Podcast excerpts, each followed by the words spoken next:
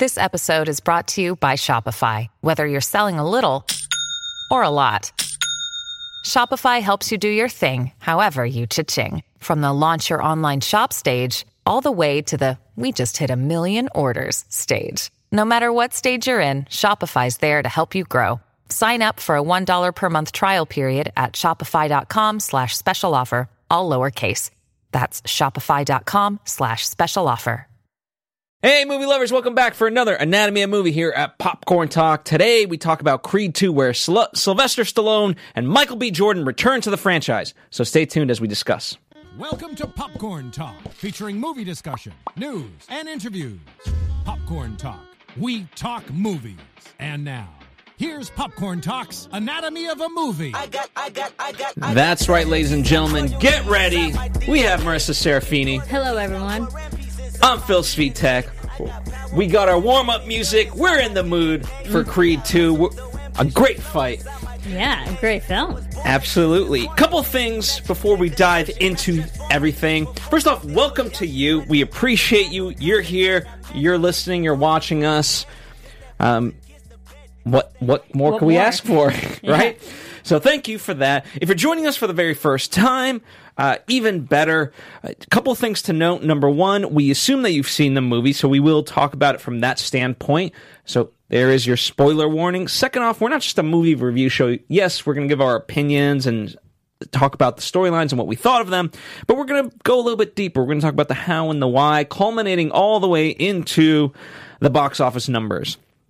So you'll get all that stuff in between of how every punch got landed and thrown. Mm-hmm.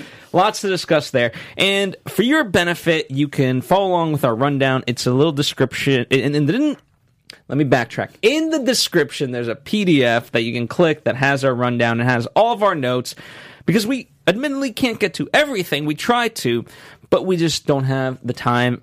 Nor do we want to bore you, but it's there to round out our conversation. Of course, the conversation is never complete without you and your participation. So, by all means, comment with your thoughts and opinions on anything we talk about or anything we don't even talk about. Right. That's what it's there for. So, without further ado, let me kick it off to Marissa, who's admittedly a huge Rocky slash Creed fan. Yeah, and there's nothing to admit. I'm proud of it. I love Rocky. As if you're listening to us on iTunes, you should watch us on YouTube. Our video. I'm wearing my Italian Stallion shirt because it's the best. It's the same shirt I wore for our Creed One. Tweet it out to the fans, and uh, that way they don't have to watch Yeah, if they don't want to. I should. But- But, uh, also listen to that dissection that we did three years ago. Um, Of so Creed. very, very excited for this one. Been looking forward to it ever since I knew Rocky was Rocky. Um, since Sylvester Stallone was in the works for writing the second one, because he, he's always very, very open about what projects he's working on, his upcoming ones, and things that he's interested in. Um, so I knew Creed 2 was coming out for a very, very long time. Excited. I loved it. It was fun. It felt more dramatic. I felt this film was a great wrap up to uh, Rocky 4 um, Rocky Balboa, and Creed 1. Like, this movie wrapped up three other films, and I think it did a great job. And I'm actually looking forward to what Creed 3 could be. Yeah, I, I think what's what's amazing is that the the franchise kind of throws similar punches, right? Thematically, it really is always the same family and and uh, using fighting as a metaphor for life. Uh, and yet, what's so wonderful is that it, it manages to do something different within that context every time. And I, I really like these new chapters of Rocky and Creed together, um, where it is a continuation of Rocky, but it's also a new storyline through Creed. Um, and I thought Michael B. Jordan and Sylvester Stallone did a fantastic job, as did um, the girlfriend Bianca. I thought that Uh, Tessa Thompson, I mean, she's fantastic. yeah. So, you, you know, I didn't necessarily know what to expect uh, going into the second one. I, I knew I liked the first one. Uh, it wasn't Ryan Coogler attached to this one, but I knew he was involved, which was fun. And ultimately, I thought uh, a slightly different flavor in terms of cinematography, perhaps like the, the, the full technical of it. But I, I thought it fit the story, and I appreciate bringing back Drago. Oh yeah, and we all really love just the just the character of Drago and how how epic that fight was, especially back in the 80s. That was 1985. Um, and just like the, the political climate that it was back with America and Russia with the whole Cold War back in the 80s, to now bringing it back to just more social political climate um, this time. Yeah, Russia is still kind of a, a a big deal in that sense. Or like people still have connections or um, what have you. So I, I think it's interesting how you know just that the tension between these two massive countries uh, is still going on over all these years, and but also now attached to a personal legacy with the whole Creed and Apollo Creed storyline. I think it's interesting to finally wrap it up and like kind of be not to say done with it, but just to be like, all right, we touched upon it, we wrapped it up, and now move on to something else. And what's what's great about the movie too, I I think anyone could get into it. I don't know uh, if you have to see Creed one or any of the other films to still enjoy this one. Obviously, it helps, but I think ironically it works very much as a standalone piece. You get all the exposition that you need, um, and ultimately, even though like Rocky four was very much politically heavy uh, you get some of that, but what it really is is more about the legacy of it all. You have Apollo and you have Drago, and now you have their sons going into it, and and uh, and that's immediately felt. You understand it. You don't need much more than the film gives you um, to to really understand it and have emotional stake in all of it. Mm. And that's what I appreciate is that uh, it, it manages to be faithful to audiences that have been there from the start, but but it's not required which I feel like too many movies nowadays, you need an encyclopedia just before you watch the damn movie. Yeah, I understand that too. And I, I agree, it does feel like its own individual movies, but there were like some scenes and some moments and storylines that really do harken back to, you know, Rocky Four and even Rocky Balboa, which I wasn't really expecting. Um, that we'd now touch upon Rocky. Mm, we'll get to that too. But it you can watch this movie without seeing the previous, but it does actually help you understand just the, the emotional um, elements and the personal storylines if you go back to the originals. Yeah, absolutely. I, I, I don't disagree. Absolutely. Um, but like I said, I, I, just I just look at like Marvel movies and things like that. Um, we dissected recently the new Fantastic Beasts. Not spoiling that, but I just we just felt it was too convoluted. Mm-hmm. This what what what what the what's wonderful about a movie like this is that it's it continues to hinge on family. Like when you're talking about uh, Rocky and his son, that's family. When you talk about Rocky and and uh, Creed, that's a father son dynamic in it of itself, right? Right. Um, and so you have all those things. Uh, with Bianca, he's starting literally a new family. Mm-hmm. So all these things are very universal, and you can get into it very easily. Yeah, it's a family element other than like a big MCU element where if somehow people are connected. If you think about it, that all these Rocky movies, you're really only focusing on like the same three to four people. That's it. Yeah. And I love the story of how kind of this came all together, right? You you always need a villain, quote unquote, for um, for our main protagonists, and the fact that it is this legacy of Drago, um, and how Sylvester Stallone kind of came up with that idea, and how how it came into culmination of texting um, Dolph of like, "Hey, basically, are you in?" Mm-hmm.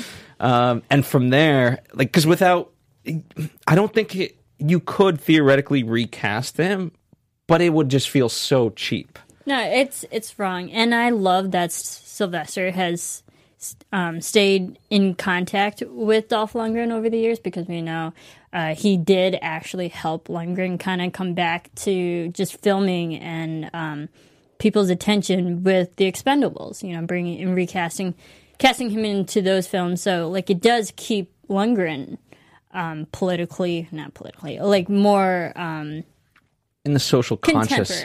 Yeah, right now, and and people know who he is still to this day. So, and I, I like that.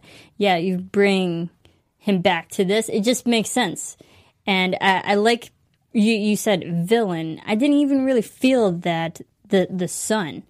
Um, seemed like a villain per se. He's just a guy who was caught up in his un- father's unfortunate legacy, and it didn't seem like he his character he was kind of like stuck in a rock in a hard place. He didn't have a choice. He he was brought up because his father raised him that way. Well, let's let's explore that. Um, I know I'm I'm kind of cutting to the end, so we'll backtrack a little bit. But the way things were headed, I was actually somewhat, maybe not Victor directly, but certainly Ivan. I was con- I was uh, compassionate towards Ivan, which kind of made it very difficult. I, was- I I thought, where how does this end? Because if it just ends with Creed winning, uh, then yes, I want Creed to win, but at the same time, I've I've invested mostly into Ivan. So what happens there? You know, and and I thought the ending was perfectly balanced to make up for that, where Creed does win, but at the same time, uh, there's a victory for father and son as well. Yeah, and I like that because the Ivan Victor, uh, you know, father son relationship does parallel with just the the Apollo Creed and just the the themes of when to throw in the towel, when to know when to stop, um, to save yourself, and in that sense. And I liked how, yet Ivan he lost everything emotionally, his wife, financially, and his respect in the in the country. But I liked that he still knew when to properly quit, and and but it, it's it's not to say that he's a quitter. He just knows when to to stop, and I like that because Rocky didn't in the first one. Exactly, and and the other thing, kind of, you know, you learn from every fight, right? So, obviously, Creed learned that he's got to be able to take a punch, and uh, in the second fight, the the rematch, one kind of expects Victor to now understand that, you know, while he was so focused on learning how to punch, let's say, uh, he needs to now also be able to to receive punch. I, I like the, the the training montage has always been great, but I, I really appreciated this one with um, with Creed in the desert, getting ready and just taking every beating possible. I really liked the training montage. I mean, Rocky was known for all the famous training montages, and so you have to step up your game. It felt so completely different from what we usually see. Even the first Creed, uh, during that training montage, is still in Philly. It's still in the streets. We always know Rocky's running through the streets. He, he's training in the gym.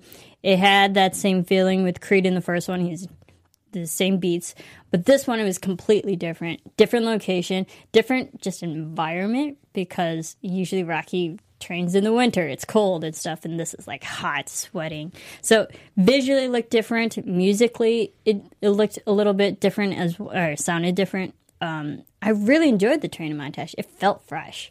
Yeah, and there, there was a reason behind it, right? If you're gonna if you're gonna go to hell, might as well train in hell. Yeah, might as well get used to it. Yeah, and and so from that perspective, uh, it makes sense story wise. Uh, so it, it not only freshens it up, but but it you know it's not convoluted of like oh we're just here just to be here because we we're forcing something different. Right, and I also like this training montage kind of goes harkens back to Rocky 3 with just going back to the basics. Yeah, they took him into the desert with like antiquated equipment, but it's more so going back to your foundation and your roots, digging a hole, literally, physically, and mentally digging within yourself to you know start anew. And I, I like that because sometimes we, we've seen the, the differences with the other movies where technology does help with your training like advanced technology especially in rocky 4 um, the, the russian technology how it helps ivan be more successor to that um, training. So i like when you go back to the basics. Um, it really builds your skills. Well, in in a sense, that's kind of you have to redefine. The part of it was from the very get go. Creed is a champion, right? And so, in that sense, he has two choices: fight, basically fight to not lose it, or fight for something. And you know that's Rocky's big mes- message to him throughout the whole movie. Of it's not you can't just fight not to lose. That's you're you're going to lose if that's the case. You got to fight for something and that's where the whole family element with Bianca comes in, and, and with his with his child. Um, you know, he he's now got this passion, which again, and and the the threads. I, what I appreciate every nothing goes to waste. So in the, in the sense of Creed starting a family, that ignites Rocky to connect with his. You know, as much as Creed and, and Rocky are bonded together, Rocky still has his own family. Yeah. And, and I liked how we touched upon Rocky's family too. But there are some underlying themes that do still tie back to um, Rocky 3. It, it's kind of like revenge, but it's more so what are you fighting for having a purpose? Because even in Rocky 3, Rocky finally admits that he's afraid to lose everything money, family, wh- what have you. And then, like, I like how they kind of touched upon in this movie where, like, you have something to lose, you have everything to lose and uh, so, so those parallels between just Creed and Rocky in that sense makes it more relatable for those two, and also seeing now a family. And there was the line where they're like, "You have to do a fight, or else you, you're gonna, you know, revoke the title." I was like, "Oh yeah, that that is another reason to fight, but it's not the best reason to fight." And yeah. I think that's interesting because we never, in the previous Rocky movies, we never see him fighting just to keep the title. It's more because he has the title, now he wants to defend it. Yeah, which is a term very much uh, kind of you want to be a fighting champion, meaning you're a champion that once you become a champion, you continue to fight and win versus, oh, I just won this fight, so I'm going to just kind of hold on and coast um, and just let time go by as much as I can without having to fight. Mm-hmm. Um, which obviously uh, is not the best mentality in, in some sense, or at least from a fan perspective. It's like, okay, so you won, but now you want to like show that you are the champion for a reason. Like you didn't just do it one time, right? Uh, and and uh, so yeah. I, I like that as a backdrop, like you said, right? And I like how you know professional boxing does have that rule. It's like once you have the title, you are legitimately legal to fight. You have to fight more to keep your title, and I, I like how they did bring in the realism of professional of the sport for that. Yeah, and I, I appreciate too. Kind of they. I'm trying to think back, but I but I um, I think this is the best use of, let's say, news segments where they they they really hyped up everything, whether it was like HBO or and things like that. They brought in these little moments um, to give us some context of the importance of things, and and you know even going into the final fight, how even though Creed was the champion, um, Victor was the one, the heavyweight, like whatever his odds were, and so forth, and it, just it, it, it just layered it even more and made, got got more excitement. Right, and I like how H- HBO is you know known for all the the putting on the big fights and stuff, um, and I like how they did touch upon it because even in the first Creed, we see Adonis. He's always watching HBO um, films that that highlight the the athletes who are going to fight. And now at the beginning of this one, he's one of the fighters, and you wouldn't really think in three or something, but we know it's Creed that now he's the fighter that everyone's highlighting on the actual HBO. And I, I liked to where we've seen where he started to where he is now, um, and just how engrossed he is now in the professional boxing world. Absolutely. Um, so let's but let's shift gears and talk about the um, the family aspects of things, and we'll we'll talk about the boxing certainly more when we talk about how they shot and, and trained. But um, we'll just stick to story for for right now specifically. Um, so he he's in basically opposition with not not only Bianca but his mother as well. Um, you know, he he it was a big point of contention to kind of reveal to his mom that he was going to do this, and then when he does, she doesn't really have any sort of reaction. He's like, "Well, what's up?" And she's like, "Well, you're an adult. You're you're making up your own mind." Mm-hmm. Um, and how how both kind of came together to accept this and, and ended up being in his corner, um, I thought really was was a great I don't know telling. You know, uh, it really felt honest and truthful. Yeah, and I really lo- love the the mother, just the the support she gives him. Even though you can tell, just as naturally as a mother, you wouldn't want to see your kid getting hurt or slash beaten up in a ring, almost to a bloody pulp. So I understand she had that natural mother maternal reaction, like I don't want you to do this, but I know I can't fight you to not do it. You know, she, she's not going to win this fight, literally.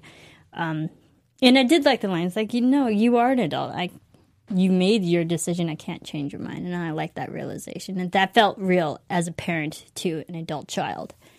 Um, and the mother and even she had a great balance of like dramatic moments and real moments as a mother to to Creed to to Adonis and also to Bianca uh, at moments where Bianca was asking her for advice. What do you do in these certain situations?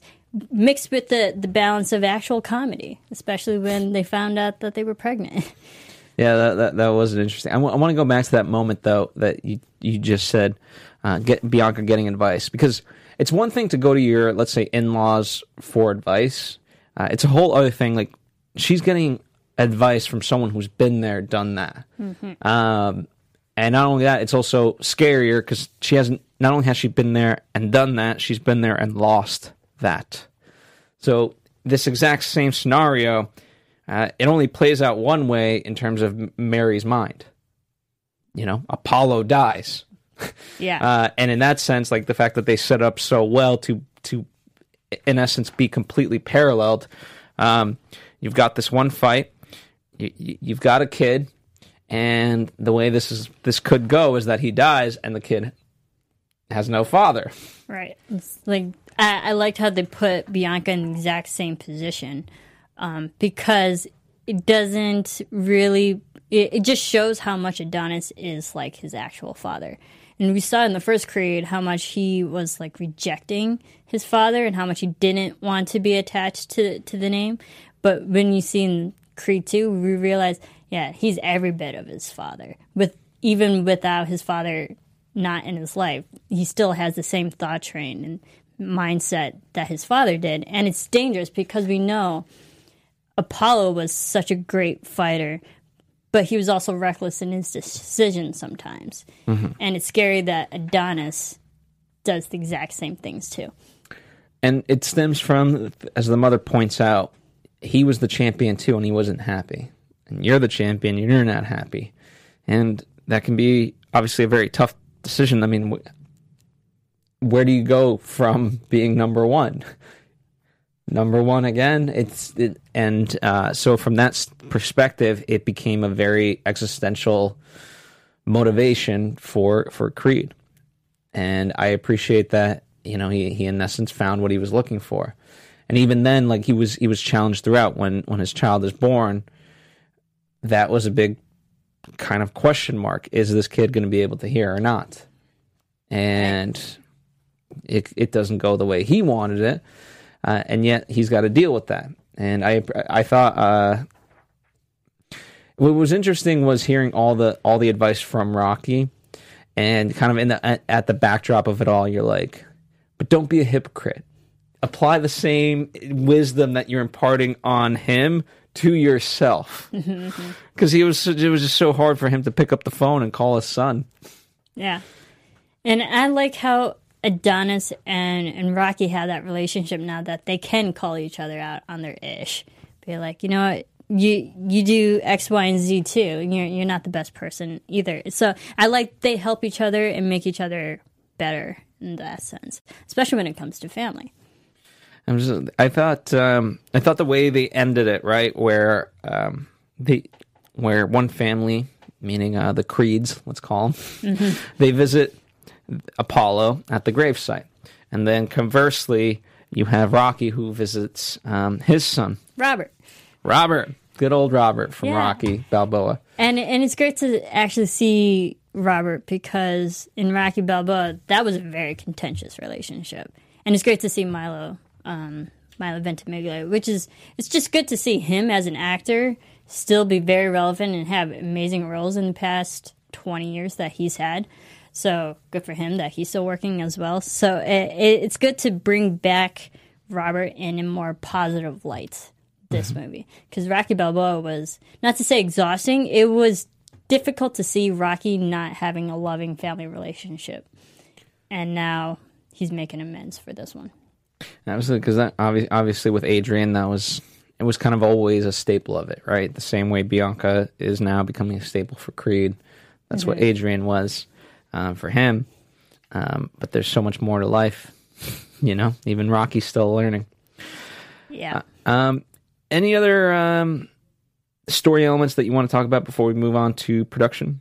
Yeah, I think it's it's a pretty easy storyline, and we're really only facing one person, uh, with Victor, under the the backstory of what Rocky and Ivan were. So I think I think Victor was interesting. We talked just a little bit about Victor. I felt more sorry for him because he didn't seem like he had a choice, and he hardly talked in the film.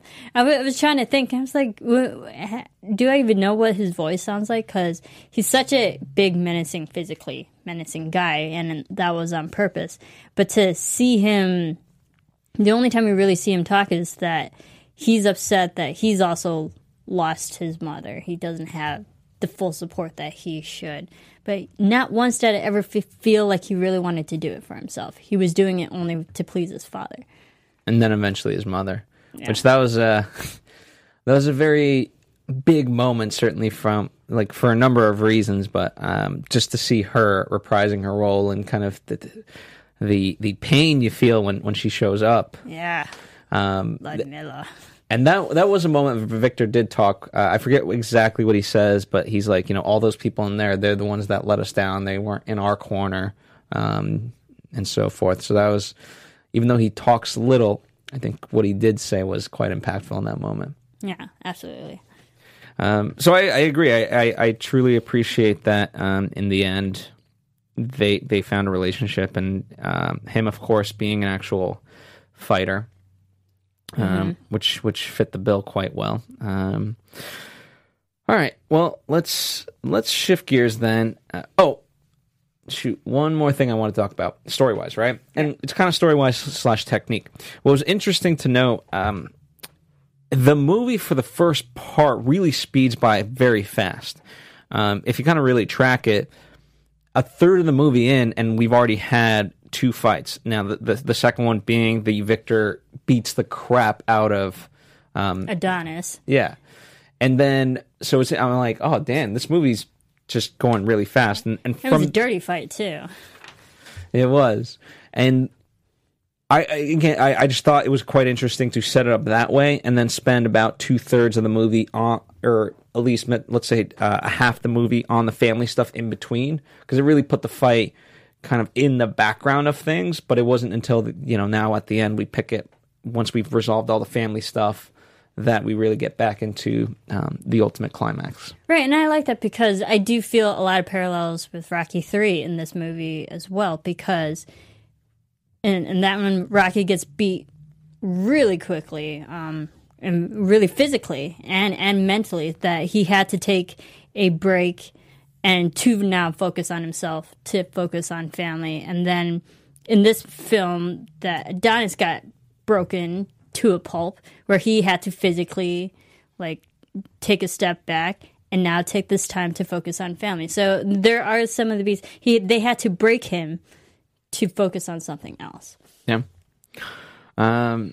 All right. So we get a new director in this movie, Stephen Caple Jr., um, who Sylvester Stallone did back uh, towards directing the movie. We don't get uh, Ryan Coogler, as I mentioned. That uh, that's because he was working on a little movie called Black Panther. Just a little one.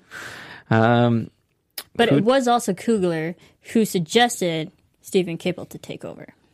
which is great. I mean, I think uh, like, like Ryan Coogler's rise in the film industry has been phenomenal. Like with each one, he just progresses so nicely, uh, and obviously he's um, he's politically minded and, and um, wants someone to really understand the vision and so forth. And I uh, I thought Stephen Caple Jr. did a did a great job ultimately. Yeah, and it was great to also get the approval from Sylvester Stallone too, because Sylvester he wanted to do it and he was officially attached to it first, but then uh, even Stallone said he wanted to have another person who had the vision and the mentality of the new generation, he, and who can understand and relate to the struggles that Adonis and this generation won't understand. And and I liked how he he realizes like I can't do that but someone else could. And I like how he had that realization, and he did professionally take a step back, um, but also praise the the work that Stephen Caple did because he himself was a Rocky fan growing up, and he he definitely took on the challenge. Yeah, and you know, from that perspective, Stallone was for a short period of time slated to direct.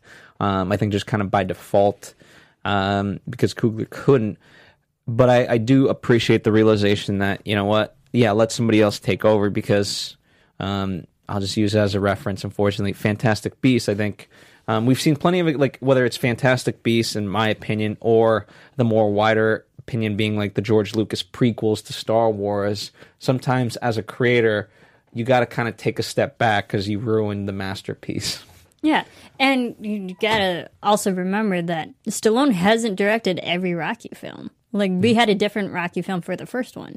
He he he wrote it, um, but then he directed the second one. So it, I like when still Stallone knows when to not direct his his own work. Yeah, um, and and that can certainly be a challenge. Like that's why, like even now, sometimes um, uh, what's his name, um, Clint Eastwood. Sometimes he's hit or miss because obviously he might be doing too much. Right. If he's acting in a movie and directing, sometimes you know there's there's a very fine balance, and I think Clint Eastwood for the most part gets it correct, but sometimes it might be to his detriment.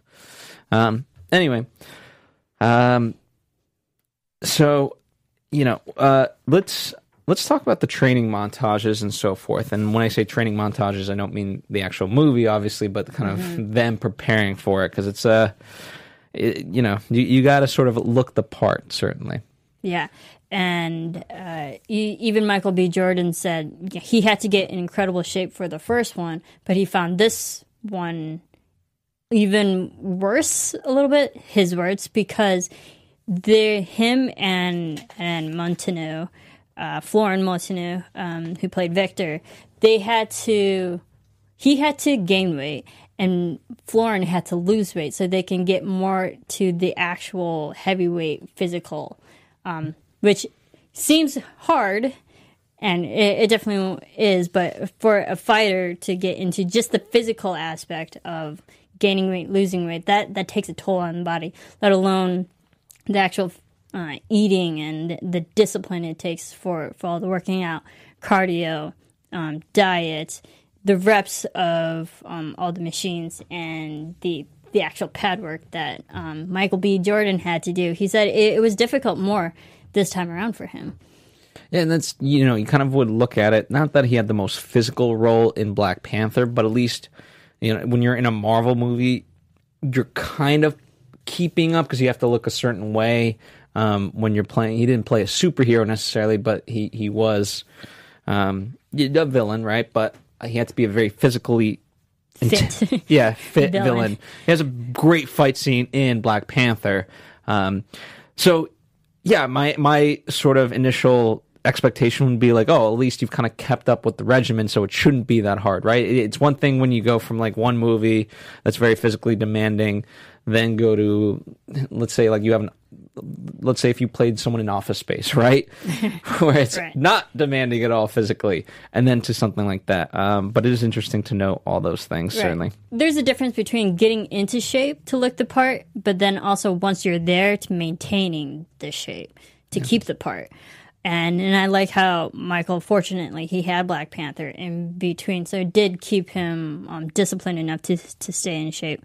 But uh, the so there's the training for the physical aspect of it, but also just for the filming aspect of it. Yeah, you you know how to throw proper punches and stuff, but you have to look a certain way, throw punches differently just for camera wise. Mm-hmm. Um, punches are longer, punches are wider. When in real fighting, punches are tighter and quicker.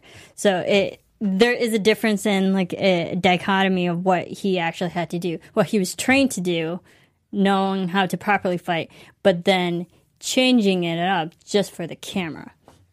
Yeah, and in terms of that, one one of the aspects that I appreciate is that every every round, in essence, was a mini short film. You know, uh, each round had to tell a story.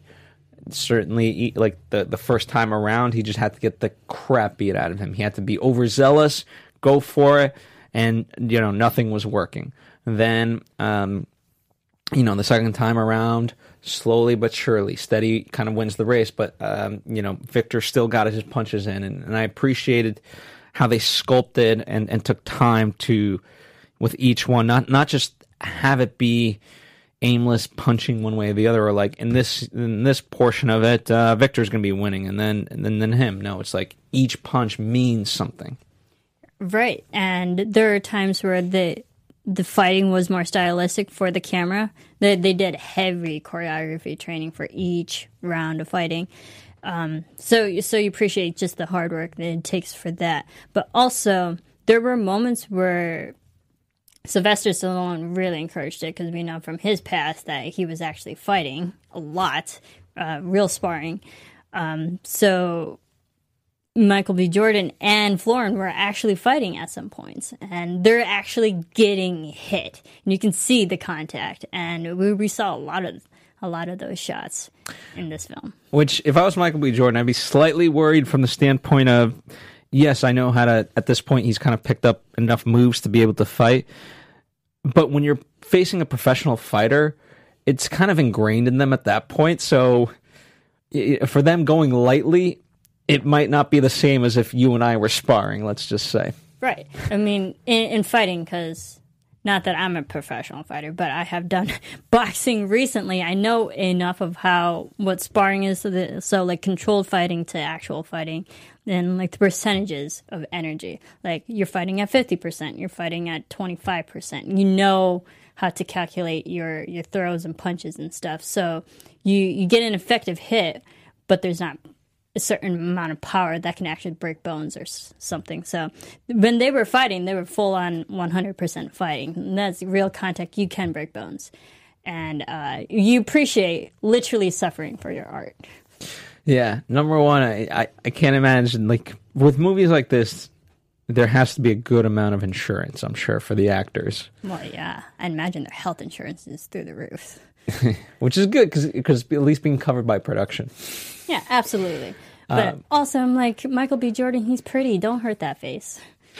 Um, well, you know, I I think he he walked away pretty pretty good so far.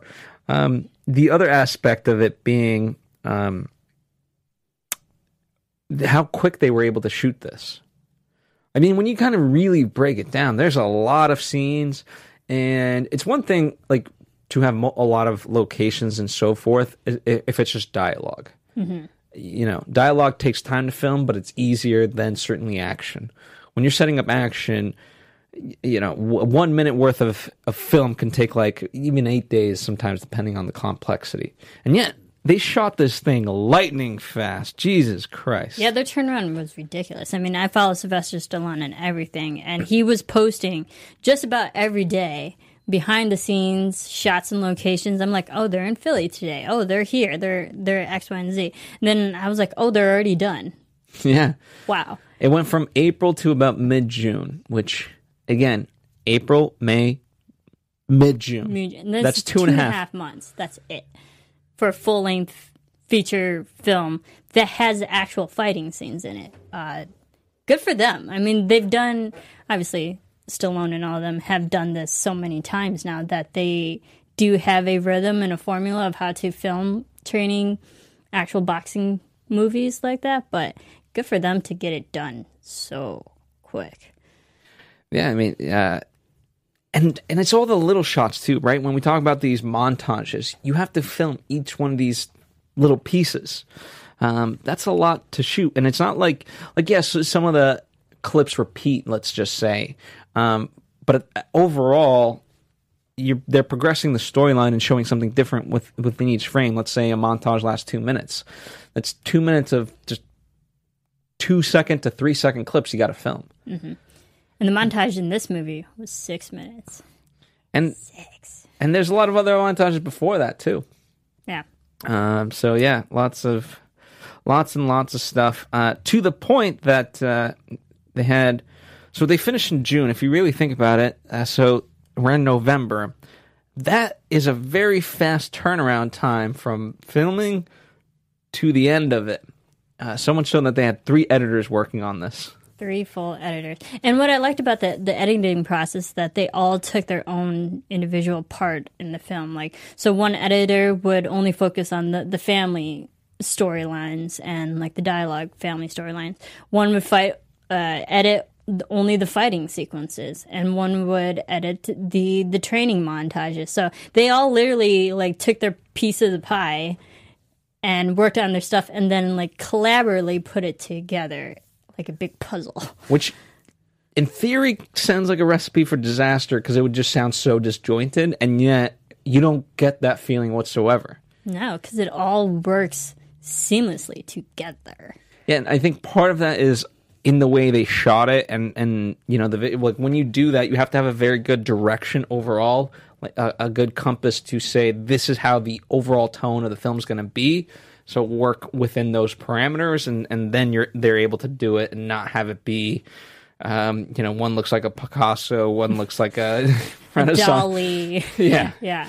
The the different um, artistic styles, but no, everything looked the same. It was consistent throughout. The pacing was still consistent throughout. But yet, when we get to the training montage, you can take that like and isolate it, and it's amazing on its own. It's like a music video on its own, and it's inspirational. I'm gonna have that on repeat and you forever. It's gonna be great. But then also when you take it to the family aspects, it's still emotional and it's raw and it's real. You you have the the the emotions that you're attached to these characters and you care about them. And then when you get to the fighting, like you care more about that because you don't want to see people get hurt. Um, it's it's just so blended perfectly, and I think they did a great job. And it helps when you have the same editing team from the first one. Yeah, absolutely. Um, I wonder if any of them like that that had like let's say the family scenes of like they cut it together and they're like, "Yep, I'm done." And the, the guy who's putting together the fighting stuff, like, "You're done?" Oh, Yep, you're done, done. with your stuff? Shoot, I'm still working on my montage over here. Yeah, I would love to see that dynamic. I I, th- I think it would be fun. Yeah, and they so the fighting and the montages they were done by different editors, but they had to always be in um in in talks with each other, saying like, "I use this clip here. Um, are you going to repurpose it?" For your training montage here, and they, so they were always in talks with and staying on the same page of like where they are with the editing pace, and I enjoy that because it, it does show such a collaborative effort where it doesn't seem all over the place. Absolutely, and and it all did come together. I mean, initially the the original cut was relatively long, but then they had uh, test screenings and so forth. Um, and I'd be curious to know all the things that did change, but they they they obviously talked about it how important it is for them to get that sort of feedback, especially when you are working at. Uh, at the end of the day, you can have all the technology that you you want to speed up the process, but you got to be able to step back from it and really really have the creative thoughts um, to really sculpt it in what it needs to be. And so, if you're working at that sort of pace, constantly nonstop, just the three of you in a room, or you know, a couple more people ultimately, but whatever. Let's say less than ten people in one room.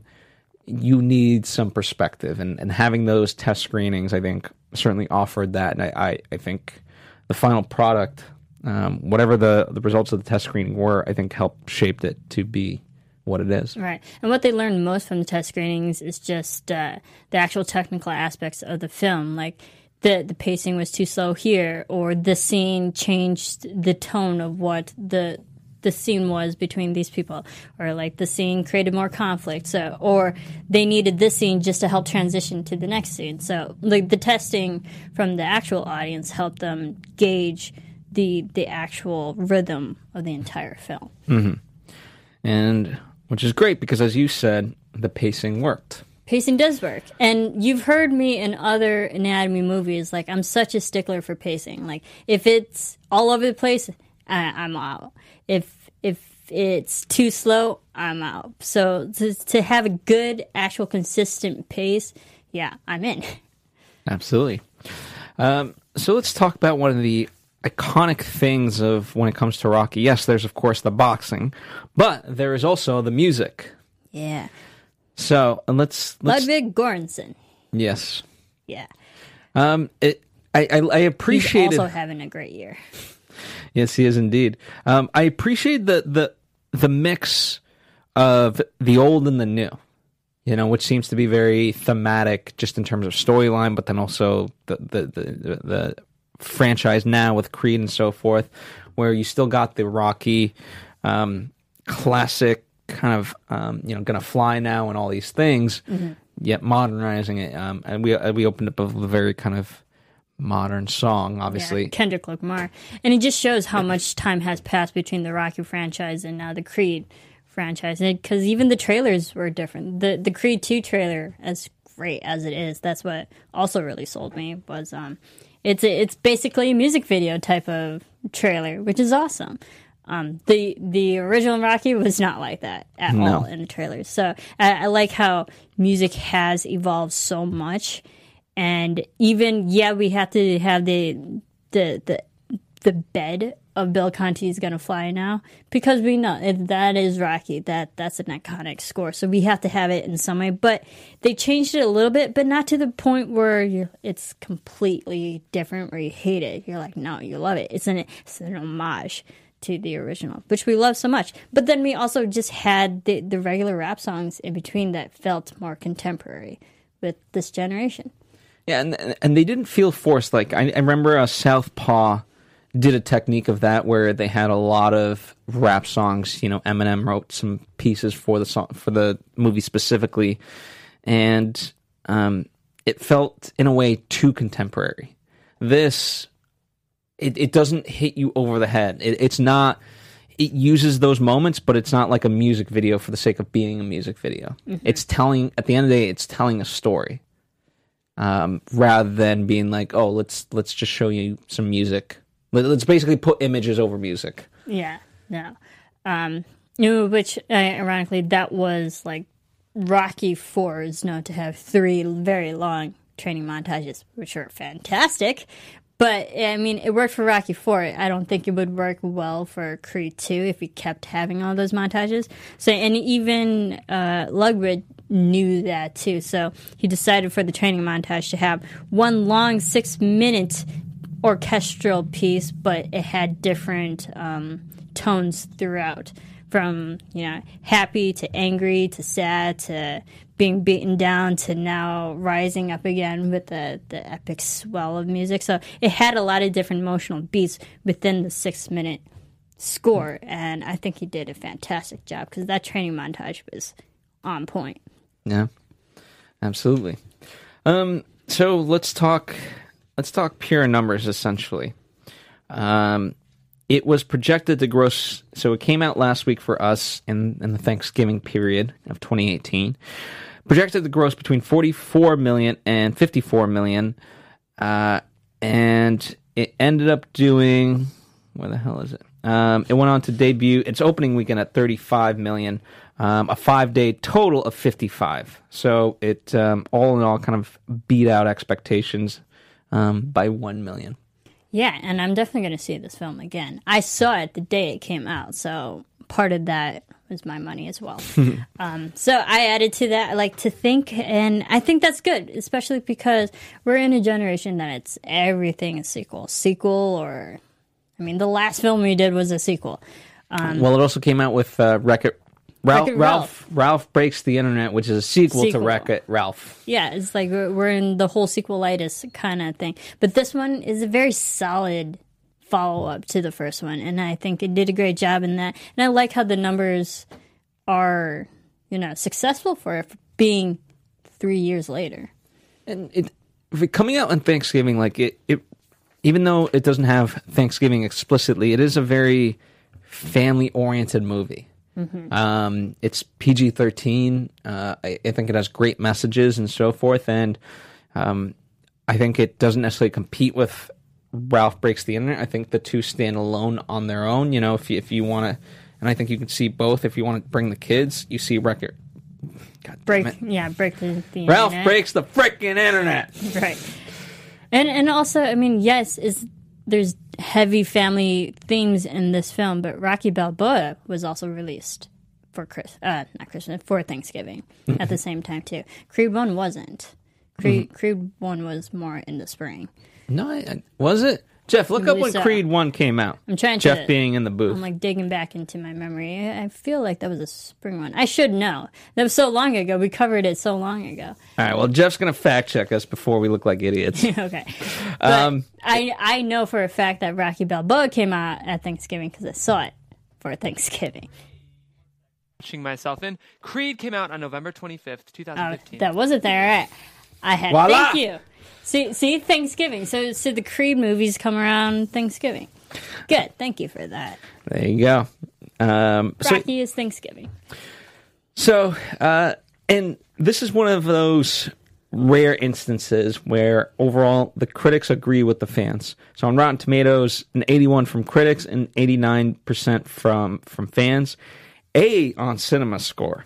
Yes. So, in terms of having legs, this movie is going to have legs beyond just this one weekend as time goes by. Yeah, and I think the great thing of this one, this doesn't disappoint to the true Rocky fans either. I mean, I No. love Rocky. Ro- I watch all the Rocky movies repeatedly, obsessively for like three solid years of my teenage life. So, like, I've studied the Rocky films, and so being like a real big Rocky fan, this one doesn't disappoint. And I, I'd like to think other Rocky fans out there would also love this film too. Well, they gave it an A, so they don't disagree. I give it an A plus. Um, I'm I'm excited. I look forward to the future. I'm curious to see how it goes. I think we're going to see a, a lot more of the father son dynamic between Rocky and and his son. Um, obviously, kind of where we go in terms of Adonis's storyline will be interesting. Um, but yeah, it's it's really a great metaphor for life and how you should live life. Right. And I like the moment where Rocky was like, it's your time now. So it feels like Rocky's storyline is completely wrapped. He, he he made amends with his his son. He he kind of passed the torch on to Adonis in this one. I could actually understand if Creed 3 didn't have Rocky anywhere near it. It'll be interesting. I don't know. I don't know. I, I, I could see it, but but um, but I think we'll we'll we'll have him there because I think you always need a mentor, right? And I know they got ri- um, Mickey eventually. you know, Died in the third one. yeah. Um, although Stallone did say like he's like don't don't kill me, Yes, Stallone didn't want to die. um, and I think that's fair. Like you, not ev- not every just because you lose a character doesn't mean the the only way to do that is through death.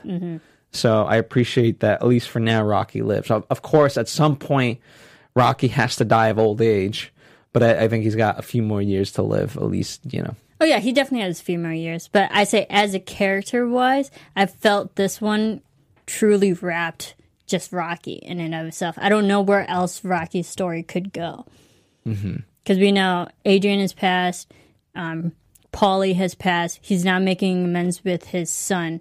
What other storylines could we do for Rocky? I love Rocky, you know this, but as a character, I felt he was officially wrapped in this one. Fair enough. I mean, regardless, like to me, his storyline is now Adonis's, right? So he has he, he has to service Adonis. Honest. Um, and you know, as far as having his own storyline, I don't think I don't think he has that. Anyway, uh, any final thoughts before we wrap up? I can't wait to Creed 3. there you go. Uh, I think we've got quite a little bit of wait, but uh, in due time it will be here, just like uh, the holidays. Uh, speaking of the holidays, we have a very interesting schedule, let's just say, for you. Um, this week we're doing, uh, today's Tuesday when we're filming, so we've got this, and we're going to do Robin Hood. Then this, our Friday normal taping, we're going to be doing Instant Family. And um, Ralph breaks the internet. that's it. Uh, as far as the upcoming weeks, Lord knows we got to figure all that out. Um, there's a lot of movies, and we're going to try to cover as many as we can, especially because of Oscar buzz and so forth. Uh, but hanging with us, we'll keep you updated on the schedule. If nothing else, as always, just check back in as you see, whatever movie you see check back in however you whether you listen to us on apple Podcasts, whether you watch us on youtube or whatever sort of means of, of consuming us you have. Check those devices and i'm sure we'll have coverage of a particular movie. And of course if you're just catching up the holidays is a great time to catch up on movies that you haven't seen. And so, um, by all means, once you see c- kind of movies from this year or years past, like a Creed, check our anatomies. We've Yeah. done them. D- Dimitri and I have done Rocky One. We did a retrospect on Rocky One. I've also done a watch along with our action movie anatomy guys for Rocky Four. Um, we have done Creed One, and now we have done Creed Two. And we've got, you know, you can have a Michael B. Jordan collection too. We've done Black Panther. Uh, so whatever, whatever your heart's desire, it's there. Anyway, we're here. Um, let us know your comments. Appreciate you. At Serafini TV is where you can interact with Marissa more directly. Yep. I'm at Phil Svitek. Thank you for joining us. Until next time, bye. Welcome to Popcorn Talk, featuring movie discussion. From producers Maria Menounos, Kevin Undergaro, Phil Svitek, and the entire Popcorn Talk Network, we would like to thank you for tuning in. For questions or comments, be sure to visit popcorntalk.com. I'm Sir Richard Wentworth, and this has been a presentation of the Popcorn Talk Network. The views expressed herein are those of the hosts only and do not necessarily reflect the views of AfterBuzz TV or its owners or principals.